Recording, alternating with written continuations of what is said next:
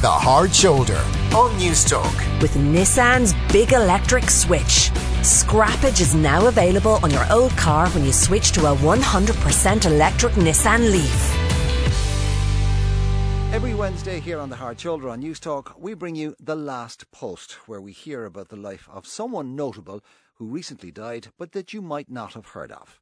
Good evening, John Kelleher. Uh, tell us about Yuri Orlov. Uh, he was a very eminent uh, Russian physicist, but he was equally well known because he was a fearless uh, champion of, of human rights uh, who spent quite a bit of time in jail for his beliefs, in fact, in exile in Siberia. Okay, well, uh, give us his background. Um, um, where, when was he born? Where was he born? What was his family circumstances, etc.? He, he was born in 1924 uh, in a village quite near Moscow. And um, his dad was a truck driver who became an aviation engineer. His mother was a secretary. His dad actually died when, when Yuri was only nine. And then World War II interrupted his, his college education. But so he served as an artillery officer in the in the Soviet army during the war, and then he graduated in 1952 from the Moscow Institute of Physics and Technology. Okay, and now uh, was he a member of the Communist Party? Was he a follower of of um, the he, doctrine? He he was a member um, since university, but he had begun uh, to doubt the party and doubt communism. He actually described it uh, uh as slavery without private property. And and do we know what caused those doubts? Um, well, I think he was sort of um, meeting with, with, with people and talking as you would do in a in a university and in an academic kind of situation, and um, he was actually appalled by what had gone on in, in recent Soviet history. Like he made a speech at the um, Moscow Institute uh, of Physics in 1956. He referred to the Stalin uh, purges, the reign of terror, if you like, as a quote a shameful page in the history of our party. And then he also spoke out very publicly um, after the uh, same year, 1956, the Hungarian uprising. Uh, he spoke out against um, Soviet repression of civil liberties, and he was condemned then for uh, hostile outbursts, as they called them, um, by Soviet leaders, and he was expelled from the party. We have to uh, uh, understand the context here. For um, a leading academic or intellectual to speak out that publicly in a forum like that, in front of that audience, it, things were not going to go well for for you, uh, and they didn't go well for him either, did they? They they did not. They did not. And you're absolutely right. I mean, he he was uh, extremely courageous.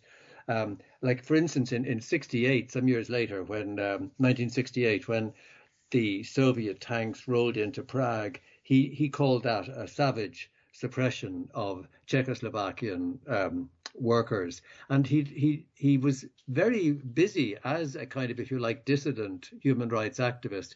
In 1973, he helped to set up the Soviet branch, the USSR branch of Amnesty International, and then rather um, courageously, he wrote a deliberately provocative letter to Brezhnev, um, the party general secretary, uh, denouncing the party's campaign against Sakharov, the nuclear, the eminent nuclear physicist, also human rights campaigner, who subsequently, as you know, won the Nobel Peace Prize. Mm-hmm.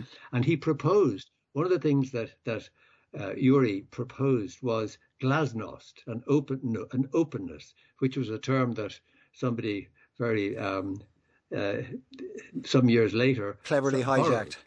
Exactly. Um, uh, John, we know that even today, um, uh, Russian dissidents and opponents of, of Putin and his government um, can risk their life by doing so, can be poisoned, can die. Uh, going back 50 odd years, to be that outspoken then, uh, surely you ran the risk of just disappearing and never being heard of again. Why did the, the Soviet authorities uh, tolerate him or allow him that kind of leeway? I, I think I'm not so sure they tolerated him. Uh, they did leave him some leeway. Uh, I think because he was so well known, and indeed so was Sakharov all around the world, um, that there would have been outrage if anything um, untoward uh, happened. But he did pay a price. He paid a heavy price. Um, you know, he was arrested in 1977, and after a, a three-day show trial, he was convicted of anti-Soviet activity and given the maximum sentence. That was seven years in a labor camp, followed by five years in exile in Siberia. Now, um, he was also uh, while all of this is going on. Uh, um, you said that he was a he was a very active uh, and vocal um, um proponent of human rights um, um, and questioning the authorities. He he also set up the Soviet branch of Amnesty International, which I also imagine wouldn't have gone down very well with the authorities. How did he even manage no, to get it, that off the ground? No, it definitely didn't. Partic- particularly with Brezhnev. He also set up, which is possibly his most enduring um, legacy, and very brave at the time. He founded the Moscow, what was called the Moscow Helsinki Group, and that was set up to monitor Soviet compliance with, with human rights commitments that were outlined in the 1975 Helsinki Accords.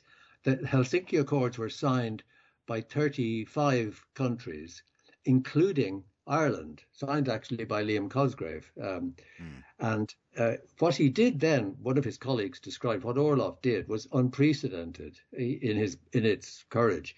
And uh, his colleague said, "We lit a fire under the regime. It was Yuri's bold vision that made our efforts so effective and so intolerable from the Soviet point of view." Did he do this before he was sent to Siberia or afterwards? Oh, very much before. I mean, this is why he was sent to Siberia. Like he was arrested, like within a matter of months, and that was and, and after the trial he commenced his his uh, his sentence. Uh, during the sentence, by the way, he he managed to smuggle out scientific uh, documents and human rights uh, documents, which were published then in the in the West. But he had a terrible time in in prison. You know, he was sleeping on bare planks. Uh, he was very malnourished. He endured isolation. He, he got he actually his health deteriorated and he got TB. Now, because he was so uh, high profile and, and, well known, had an international profile, he, he obviously became a, a cause célèbre. Uh, and he, as as a result of that, he was freed as part of a prisoner exchange. That's right. That's right. He is. Um, the international kind of scientific community were outraged at the treatment that was being handed out to people like uh, Orlov. And in 1986, that was about halfway through his the second part of his sentence, the exile in Siberia. He was stripped of his Soviet citizenship and he was deported to America as part of a prison exchange. And that was just on the eve of the Reykjavik summit, uh, which was attended by Ronald Reagan and Mikhail Gorbachev. Okay, so that was obviously one of the side meetings as well. Um, had had he had his um, Soviet uh, citizenship revoked at that stage, or did they take it off him when he went to live in America? They they took it off him and sent him to America, if you like. Okay. Now, and what about... he became an American citizen uh, yeah. down the line, uh, but he initially he taught um, physics and government at Cornell University, and he continued from a distance his human rights um, advocacy. Um, t- talk to me a bit about his um, his personal life. Did he have much time for one? Um, well, he had time to get married three times. When he, I don't know how he did it, but when he was in uh, the Soviet Union, the three marriages ended in divorce. And then in 1988, a couple of years after he'd arrived in the US, he married Sydney, his English language teacher, and she uh, taught him or attempted to teach him English. He said that the first lesson they had turned into, he said, six hours of fierce debate on Chekhov. I had 20 words of English and she had 200 words of Russian. Day by day, my English got better and her Russian got worse. so we bought a house in the country and married. And and lived happily ever after. Fourth time lucky then. Uh, well, yes, he was. Um, he had a very kind of fruitful later life. Um, the, his Russian citizenship was restored in 1990. This was the Gorbachev era, obviously. He published a memoir then called Dangerous Thoughts. And then in 2005, he, he was named as the first recipient of the Sakharov Prize, very prestigious prize now from the American Society of Physics. And he retired about five years ago, but he continued his theoretical work, specializing in cosmology, the you know examining the origins mm-hmm. and the development of the of the universe. But he, he continued to follow what was happening in Russia avidly and uh, to campaign on behalf of uh, imprisoned dissidents. And tell me, John, how did he die? W- w- peacefully, or, or had he been battling illness towards the end?